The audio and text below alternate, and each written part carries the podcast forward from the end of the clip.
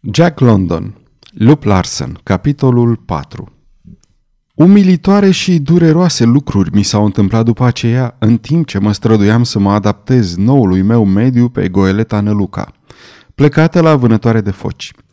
Bucătarul pe care oamenii din echipaj îl chemau doctorul, vânătorii Tommy și Lup Larsen Cookie, era alt om.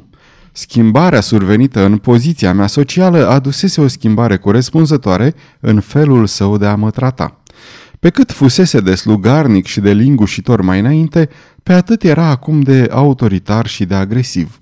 Adevărul este că nu mai reprezentam pentru el o persoană subțire, cu pielea moale ca de domnișoară și eram doar un om de rând, foarte nevrednic. A stăruit în mod absurd să-i spun domnule Mugridge iar tonul și purtarea lui erau nesuferite atunci când mi-a arătat care mi erau îndatoririle. Pe lângă atribuțiile mele de la careul cu cele patru mici cabine, trebuia să fiu și ajutorul lui la bucătărie. Nemărginita mea lipsă de pricepere în ceea ce privește treburile, ca de pildă curățatul cartofilor sau spălatul cratițelor slinoase, îi stârnea neîncetat mirarea și sarcasmul. Refuza să țină seama de ceea ce eram sau mai degrabă de ceea ce fuseseră viața și obiceiurile mele. Aceasta era numai o parte din atitudinea pe care înțelegea să o adopte față de mine și mărturisesc că, înainte de a se fi sfârșit ziua, am ajuns să-l urăsc cu atâta patimă cum nu mai urâsem pe nimeni până atunci. Prima zi a fost pentru mine cu atât mai grea, cu cât Năluca, la ultima terța rolă, asemenea termeni n-am ajuns să învăț decât mai târziu, gonea printr-un vânt turbat de sud-est, după expresia domnului Mugridge. La ora cinci și jumătate, îndrumat fiind de el, am pus masa în careu cu tacâmurile de vreme rea și apoi am adus din bucătărie ceaiul și mâncarea. În legătură cu aceasta, nu pot să vă istorisesc prima mea experiență pe o punte măturată de valuri. Mișcă-te repede, ca să nu te mureze, îmi recomandă domnul Mugridge când ieși din bucătărie cu un ceainic mare într-o mână și cu câteva pâini atunci scoase din cuptor pe brațul celălalt. Unul dintre vânători, un individ înalt și cu mișcări dezarticulate pe nume Henderson, trecea chiar atunci către pupa, venind spre careu de la Alivei, numele pe care vânătorii îl dau în glumă cabinei lor de dormit de pe la mijlocul navei. Lup Larsen își fuma veșnica sa țigară de foi pe dunetă. Păzea că vine! Agață-te de ceva!" țipă bucătarul. M-am oprit locului căci nu știam ce anume vine. Am văzut ușa bucătăriei trântindu-se.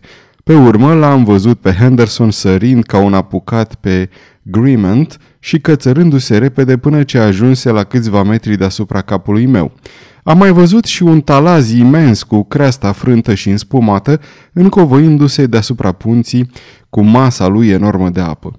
Mă aflam drept sub el. Mintea mea nu reacționă prompt, situația fiind cu totul nouă și străină pentru mine. Am înțeles că sunt în primejdie, dar numai atât. Am rămas nemișcat, înfricoșat. Atunci Lup Larsen îmi strigă de pe dunetă. Apucă-te de ceva, măi, hamp! Dar era prea târziu. M-am repezit spre agreement de care m-aș fi putut agăța. Am fost surprins de zidul de apă care se prăvălea. Ce s-a mai întâmplat după aceea este foarte confuz – Mă aflam sub apă, sufocându-mă și înecându-mă. Puntea îmi fugise de sub picioare și mă rostogoleam într-una, fără să-mi dau seama încotro eram târât. De câteva ori m-am izbit de obiecte tari și la un moment dat am simțit o lovitură groaznică în genunchiul drept. Apoi, puhoiul s-a potolit parcă dintr-o dată și respiram iarăși aerul binefăcător. Fusese proiectat în peretele bucătăriei și târât pe după tambunchiul coridorului de la bordul din vânt până la scurgerile de sub vânt. Durerea din genunchiul lovit era sfâșietoare. Nu mă puteam lăsa pe el sau, cel puțin, am avut impresia că nu mă poate ține. Eram sigur că mi l-am rupt, dar bucătarul nu mă iertă nicio clipă. Din ușa de sub vânt a bucătăriei îmi strigă. Ei, tu ăla, ai de gând să mai stai acolo până mâine? Unde-i ceinicul?" Pierdut peste bord, mai bine îți frângeai gâtul. Cu multă greutate am izbutit să mă ridic. Ceainicul cel mare era încă în mâna mea. Mă îndreptai șchiopătând spre bucătărie și îl dădui, dar bucătarul fierbea de o indignare sinceră sau prefăcută.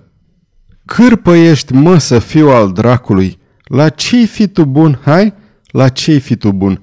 Nu ești în stare să duci un pic de ceai la pupa fără să-l prăpădești. Acum trebuie să mă apuc să pun iar apa la fiert. Și ce tot te smiorcăi? Se răstie la mine într-un nou acces de furie. Fiindcă ai făcut boba la picioruș, puiușorul mamei drag. Nu mă smiorcăiam, deși fața se prea poate să-mi fi fost schimonosită de durere. Mi-am concentrat însă întreaga voință, am strâns din dinți și m-am dus șontâc-șontâc de la bucătărie până la careu și de la careu până îndărăt la bucătărie, fără alte necazuri. Cu două lucruri m-am ales de pe urma accidentului. Întâi, cu o rotulă vătămată, cu care umblam nepansat și de care am suferit rău luni de zile și în al doilea rând cu diminutivul Hump pe care mi-l aruncase Lup Larsen de pe dunetă. Ulterior, de la prova până la pupa, nimeni nu m-a cunoscut sub alt nume, încât acest apelativ a devenit un element din procesele mele de gândire și l-am identificat cu însăși persoana mea. Mă concepeam Hump ca și când eram și fusesem întotdeauna Hump. N-a fost o sarcină ușoară să servesc mâncarea la careu, acolo unde luau masa Lup Larsen, Johansen și cei șase vânători. În primul rând, încăperea era strâmtă și deplasările pe care eram obligat să le fac în prejurul mesei nu erau ușurate de puternicul tangaj și ruliu al goeletei.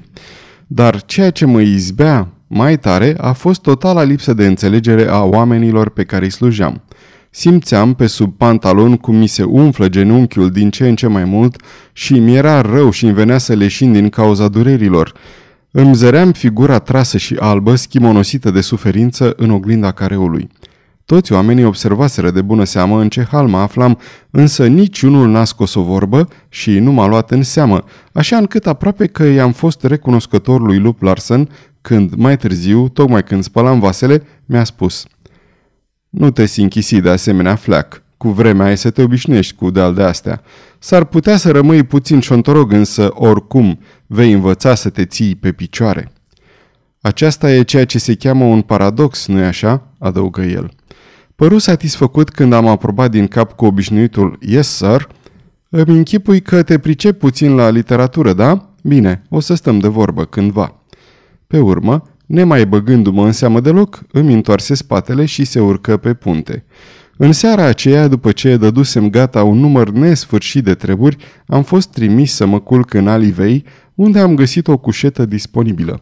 Eram mulțumit să scap de nesuferita prezență a bucătarului și să mă pot lungi. Spre mirarea mea, hainele se uscaseră pe mine și nu se vedea niciun semn că aș fi răcit, fie din pricina ultimului duș, fie de pe urma îndelungatei băi ce făcusem după scufundarea lui Martinez. În împrejurările obișnuite, după toate câte îndurasem, ar fi fost numai bun pentru mine un pat și o infirmieră calificată. Genunchiul însă mă supăra rău de tot. După câte îmi puteam da seama, rotula părea întoarsă pe muche în mijlocul inflamației. În timp ce, întins în cușetă, mi examinam genunchiul, cei șase vânători erau toți în alivei, fumând și conversând în gura mare. Henderson îmi aruncă o privire întreagăt și își dădu cu părerea. Arată urât, leagă-l cu o cârpă și are să fie mai bine. Asta a fost tot și când te gândești că pe uscat aș fi zăcut cu fața în sus cu un chirurg lângă mine și cu foarte stricte recomandații de a nu face nimic altceva decât să mă odihnesc. Dar se cuvine să fiu drept cu acești oameni. Pe cât erau de nepăsători față de suferința mea, tot atât de nepăsători se arătau și față de propria lor suferință atunci când li se întâmpla ceva. Aceasta este o înregistrare Cărțiaudio.eu. Această înregistrare a fost citită cu respectarea legislației în vigoare pentru www.cărțiaudio.eu. Toate înregistrările Cărțiaudio.eu reprezintă opere din domeniul public și anume au trecut 70 de ani de la moartea autorului.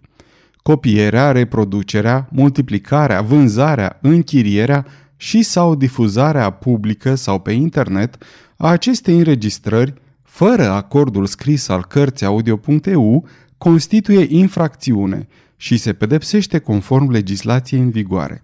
Pentru noutăți, vă invităm să vizitați www.cărțiaudio.eu și vă rugăm să ne susțineți pe canalul nostru de YouTube Cărți Audio, abonându-vă la el, dându-ne like și follow și dând share la înregistrările noastre.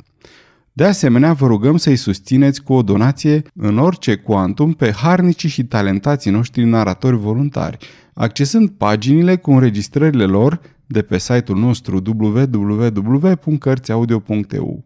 Naratorul acestei cărți este Valentin din București. Cât eram de obosit, istovit de fapt, n-am putut dormi din cauza durerii din genunchi. Abia mă stăpâneam să nu gem tare. Nici vorbă că acasă aș fi dat drumul la văicăreli, dar mediul acesta nou și primitiv parcă mi impunea să mă stăpânesc crunt. Atitudinea acestor oameni era stoică în lucrurile mari și copilăroasă în cele mici, ca a sălbaticilor. Îmi aduc aminte cum l-am văzut mai târziu în timpul călătoriei pe Carefoot, unul dintre vânători, cu un deget făcut zob, a pierdut degetul fără măcar să murmure sau să-și schimbe expresia feței. Cu toate acestea l-am văzut tot pe el înfuriindu-se la culme pentru o nimica toată.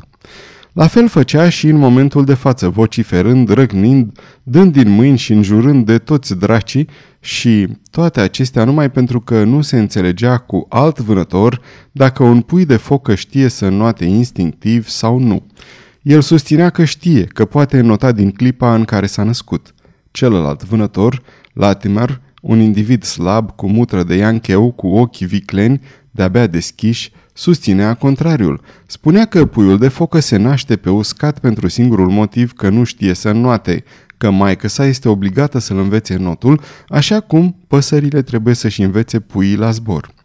Ceilalți patru vânători stăteau cu coatele pe masă sau tolăniți în cușete și lăsau discuția pe seama celor doi antagoniști dar arătau un interes deosebit căci din când în când se alăturau cu patimă unei păreri sau celeilalte și uneori vorbeau toți deodată până ce, în spațiul acela strâmt, glasurile lor răbufneau în valuri sonore ce păreau că imită un bubui de tunet. Oricât era de copilăresc și neînsemnat subiectul, felul în care argumentau era încă și mai copilăros și mai neînsemnat. La drept vorbind, argumentația lor era foarte săracă sau inexistentă. Metoda lor se baza pe afirmații, pe presupuneri și pe amenințări. Ei demonstrau că un pui de focă știe sau nu să nuate la naștere, afirmând lucrul acesta pe un ton bătăios și continuând cu un atac asupra inteligenței, bunului simț, naționalității sau biografiei adversarului. Riposta era aidomă. Am relatat acestea pentru ca să arăt nivelul intelectual al oamenilor în mijlocul cărora ajunsesem. Intelectualicește erau niște copii cu trupuri de oameni maturi. Și fumau, fumau necontenit, un tutun ordinar, ieftin și groaznic mirositor. Aerul era gros și încețoșat din pricina fumului.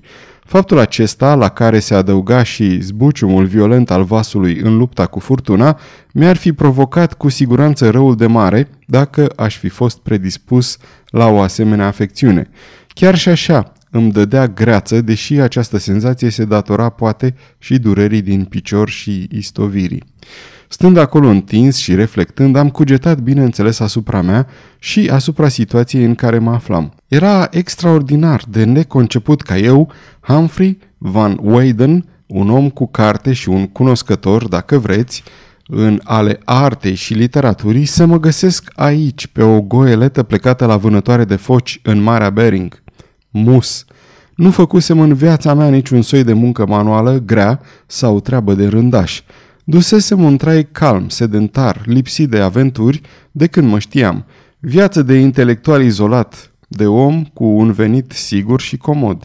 Exercițiile violente și sporturile atletice nu mă ispitiseră niciodată. Am fost întotdeauna un șoarece de bibliotecă, așa îmi spuneau surorile și tata în copilărie.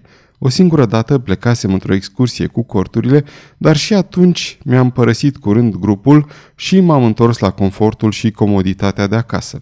Și mă vedeam în prezent aici, cu perspectiva înspăimântătoare și nelimitată în timp, de a pune masa, de a curăța cartofi și de a spăla vasele. Și nu eram nici voinic. Doctorii spuneau întotdeauna că aveam un corp deosebit de robust, dar niciodată nu mi-l dezvoltasem prin exerciții fizice. Aveam mușchi mici și moi, ca de femeie, cel puțin așa afirmau medicii când încercau să mă convingă să încep a practica gimnastica. Dar am preferat să-mi pun la treabă mai cu seamă capul, nu trupul. Și iată-mă aici, fără condiția fizică necesară vieții aspre care mă aștepta. Acestea sunt numai câteva din lucrurile ce mi-au trecut prin minte și le pomenesc numai pentru a mă justifica în prealabil asupra rolului de om slab și neajutorat ce mi-a fost hărăzit să-l joc. Dar m-am gândit și la mamă și la surori și mi-am închipuit durerea lor. Figuram pe lista celor ce pieriseră în dezastrul vasului Martinez. Eram dat dispărut. Parcă vedeam titlurile din ziare. Pe confrație de la clubul universitar sau de la clubul Bibelo, dând din cap și zicând, bietul băiat. Parcă îl vedeam și pe Charles Furset în momentul când mi-am luat rămas bun de la el în dimineața aceea, îmbrăcat în halat, ședea tolănit pe divanul de la fereastră și se îndelidnicea să-mi plaseze maxime cu caracter profetic și pesimist. Și în timpul acesta, săltând și coborând necontenit, urcând munții mișcători și prăbușindu-se în golurile de apă înspumată, goeleta Năluca înainta vitejește, tăindu-și drum tot mai departe, din ce în ce mai departe, în inima Pacificului, iar eu eram pe bordul ei. Deasupra mea auzeam vântul. Îmi ajungea în urechi ca un muget înăbușit. Din când în când răsunau tropăituri pe sus. De jur împrejur, un veșnic scârțâit – Lemnăria și legăturile gemeau, scrâșneau și se văicăreau pe o mie de tonuri. Vânătorii continuau să se ciorovăiască și să urle. Atmosfera era tixită de înjurături și trivialități. Le vedeam figurile congestionate și furioase, citeam pe ele brutalitatea schimonosită și accentuată de galbenul bolnăvicios al lămpilor marinărești ce se bălăbăneau odată cu vasul. Prin pâcla întunecată a fumului, Cușetele arătau asemenea culcușurilor animalelor dintr-o menagerie. Pe pereți atârnau cizme și haine de ploaie, iar aici și colo puști și carabine se odihneau în siguranță în rastele. Era un decor marin potrivit pentru bucanierii și pirații de odinioară. Imaginația mea o luase razna și totuși nu puteam adormi. A fost o noapte lungă, lungă, istovitoare, monotonă și fără sfârșit. Sfârșitul capitolului 4